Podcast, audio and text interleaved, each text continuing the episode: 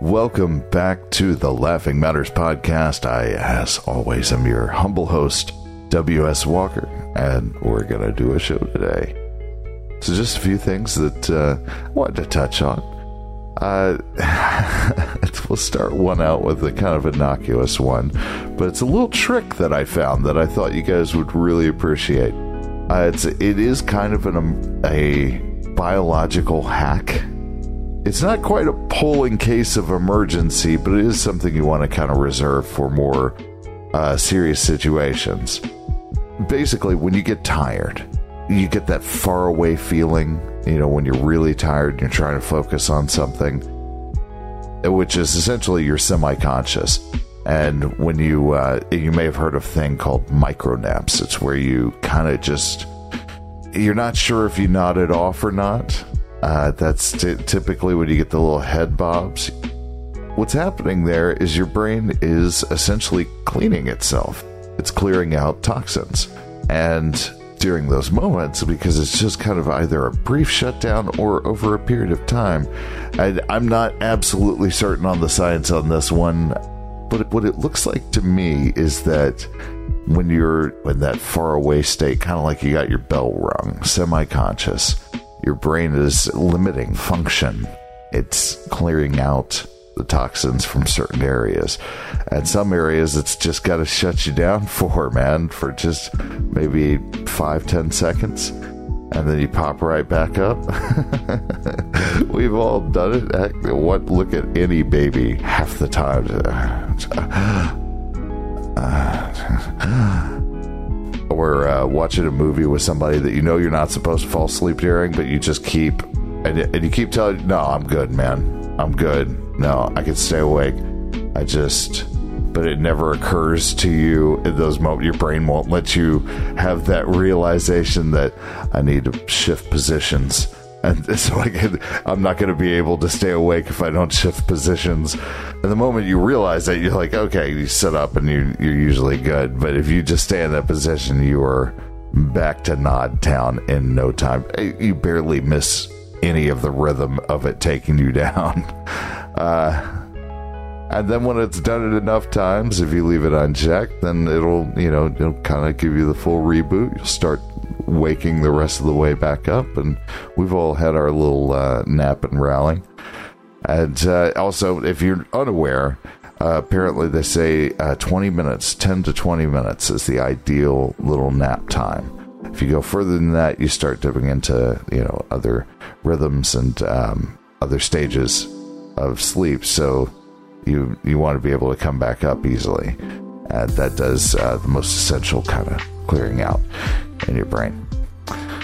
But what I'm going to teach you today is one that uh, I've used for several years now, for well over a decade now. Uh, it essentially, in those times that really they're like, okay, everybody clear out of this section, we're going to give it a cleaning this tricks your brain into manning all stations instead. Uh, yeah, so if you're ever feeling mentally sluggish, if you have that far away feeling, if you have the nods, if you feel a micro nap coming on, you can use this. The way that I first heard it was that you just hold your breath for like 45 seconds, 50 seconds, as long as it takes for your body to start wanting to fight back against it. Like it's just like I, I, I need to I need to breathe. And you start getting those kind of pangs of your body going, ah, wake up, we we need to breathe. See, at that point, there's something going on in your head where the little guy is like, uh, sir, hate to get you out of bed. Uh, he ain't breathing. Everybody up, everybody up. Phillips, did you hit the button yet? No, sir, I didn't hit the button. Hit the button. the little there you go, son. Hope that gets you breathing again soon. I'm going back to bed. You'll feel it happen. You get this nice uh, little squirt of adrenaline. It's not a.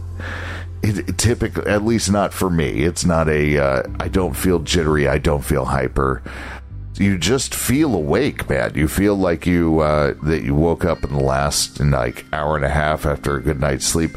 Like it's you just feel it uh, an even keel and that'll last for a while. But I discovered that if you Instead, in a far more uncomfortable way, blow all the breath in your lungs out.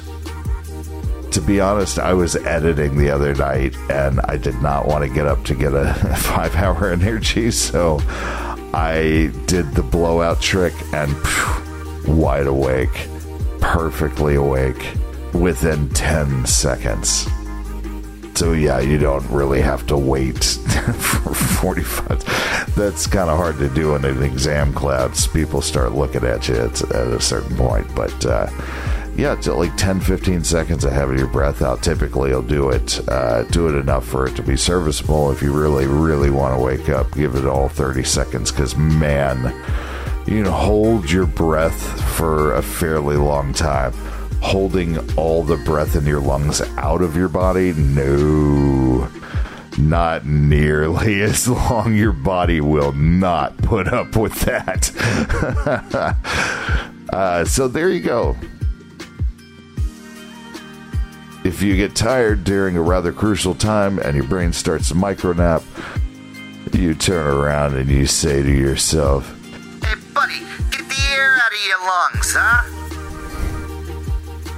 That was so stupid. I'm sorry. Oof, it's late and I did not use that trick yet. um, I, I wouldn't do this too often, but uh, just some examples of where I've used it. Uh, 7 a.m. college class exams. Those, uh, yeah, they're not fun.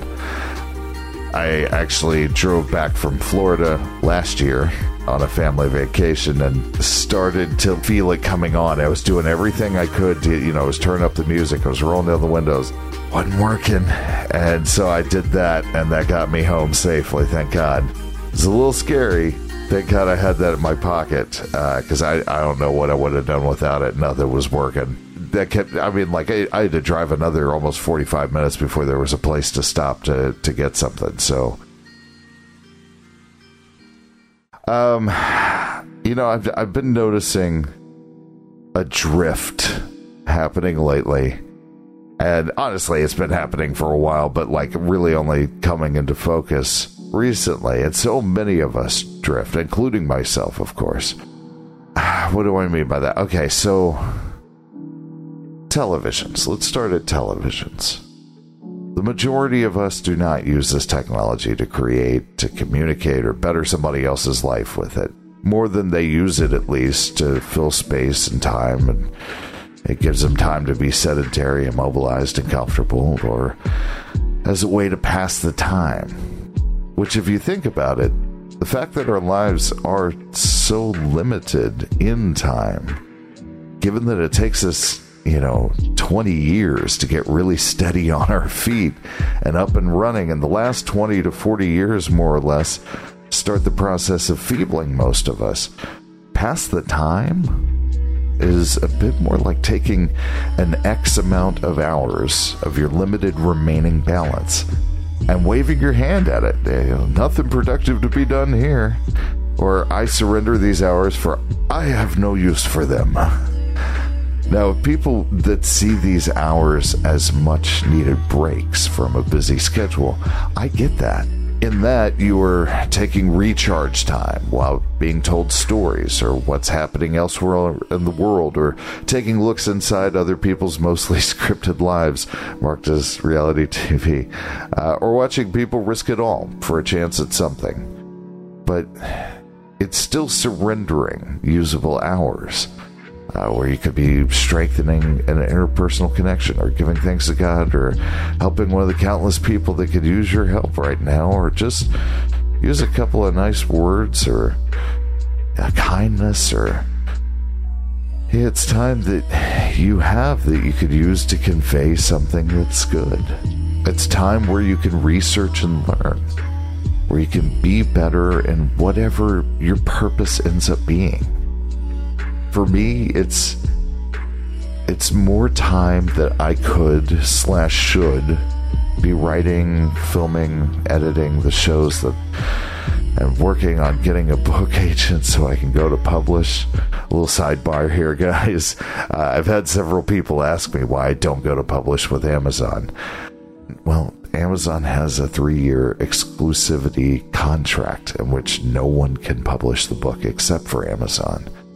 And I, I would prefer to have the option to have an agent getting a deal with a publishing house where there would be some marketing push on the book to get it into more hands. You know, I am of the sincerest opinion that if I can get somebody to read it and to take it seriously when reading it, I will almost certainly have someone else fighting on the side of me in the book trying to get the book out. As it stands, like, yes, I know you guys really enjoy the podcast. Thank you so much for letting me know that.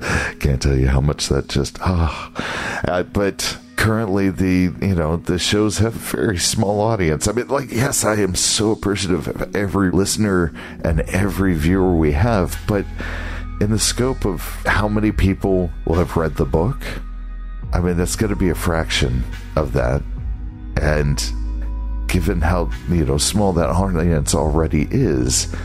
Like this is something that deserves to be known I mean, if you guys have come with me this far and are listening to the show still, I've got to think that at least most of you would agree with me when I say that this is a message that deserves to be out there and that mankind needs to have available to those seeking answers in the same categories that my book and the concepts lie within.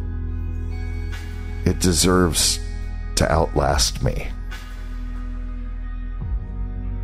It's not about the guy that found it, it's about what was found. It's something that I definitely have to put in more time on.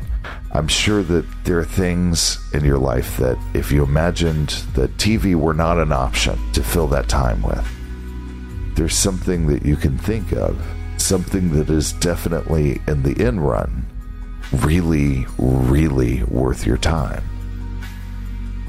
Sure, take some time to recoup, recover, wind down, but try not to surrender it as an activity. I don't know if you guys know this about me, but I didn't have any cable TV until I went to college. Uh, it was included in the uh, in the room, but up until then, we grew up on free stations, over-the-air programming, uh, and VHS tapes, of course. But when I went to college, I found myself getting very quickly addicted to cable television. It wasn't that it was like slotting time to sit down and watch TV. No, it, it became something that was on in the background and that I would consistently give varying levels of attention to. It filled my time in a very literal sense. It was it was like the the things that I had to do during the day were all piled in a bucket that was the size of the amount of time in which I had to do everything that day. And I had been pouring concrete in on top of it, filling in all the gaps and you know all the things that I had to do. And the more I did this and the more sedentary I became, the more that concrete seemed to harden. I mean, it took more and more energy to get started on creating something or writing on something or doing all the other things that I could have been doing instead that, you know, would affect others. And the reason it took more energy was because I had to first pull myself away from this thing that I was enjoying you know because you're enjoying it you don't want to pull away from it to actually do something especially something that would require creative effort, it's almost like you have all this replacement content. It's not that which I don't like saying content that much. If you're saying content, it kind of indicates that you know it's it's like filler because you think of it as uh, that we need content here. Uh, it's something that's thrown in to fill space, and that's that's not what I do, man. But that's what cable did. It was content spewing out of the cement truck. It's at this point of the podcast, you can probably pretty easily take a look at your own life and you know decide for yourself where you sit with your relationship with surrendering time to television, streaming services, YouTube, etc. And to answer the question that I'm sure at least a couple of you thought, you know, generally uh, speaking about, I would not count time spent listening to this podcast or watching could help videos on YouTube. YouTube.com slash could help or other videos under those categories. Those of you who tune in, you're hearing things that you could use to help shape a better way of thinking and being and acting in your decisions in the world. This can help you in what you leave behind. The influence that you send out into the world that, you know, doubles over itself, doubles over itself as it affects each person. And those effects of their decisions and the way that they were affected, it, it just keeps going outwards, guys. So value your time because it has enormous value. You add a little bit of effort or attention into the mix, and it can be made into almost anything. And so many of our hours are already spoken for by sleep and growing up and working and maintenance that we need to treat the hours that aren't any of those, especially the ones that happen during that crucial middle period of your life, with far more reverence than we do. This is, as far as we know, your one go around in the waters of life and humanity's history. How much of that would you prefer to get thrown out as time spent down the recommended video YouTube rabbit hole or binge watching a series? I want you to understand, though, that I'm not calling you lazy. I'm not saying you don't have a life. What I'm saying is it it does take you away from the history being made out of cause and effect. Binge watching a show easily takes us out of the everyday flow of all those interactions that shape our world. And all of those things that can shape another's life, their mood, and most importantly, influence their decisions. They're just opted out of. You didn't show up for the game. And before you say that you've had an, you know entire friendships forged over a game or film or television series or another kind of media fandom, I'm I'm simply pointing out that this exists. Whether or not you yourself fall into these categories or degrees of it is going to be up to you to determine that. How would I know that? Again, I'm not making any claims that in cases of everything mentioned, they are definitively a yes or no. Though we do, we guys, we do love labeling so many things in that way for ease of mental categorization. I think we got to cop to that but this is just to help you understand another side of it. It's up to you to determine if this is accurate in your own life. Regardless of where you sit on the spectrum of this, I think that anyone that does an honest inventory on this and finds themselves to share some resemblance in some of the descriptions here, that they would agree with me on this particular point those hours, they are far more valuable than I can know. So I'm going to try to spend them wisely. And I'm going to try to do more.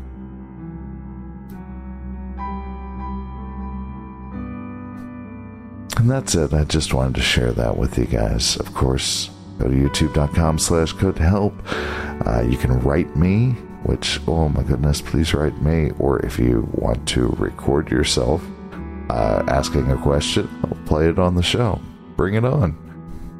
Thanks once again for tuning in. Of course, you can catch me at youtube.com slash could help. And please write me.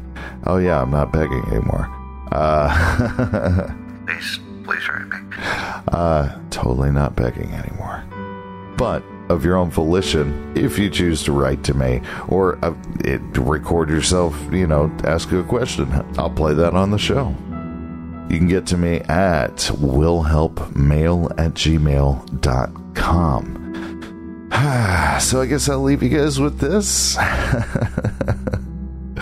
Oh, the seconders are ready to sing along. Be good to them. Be good for them.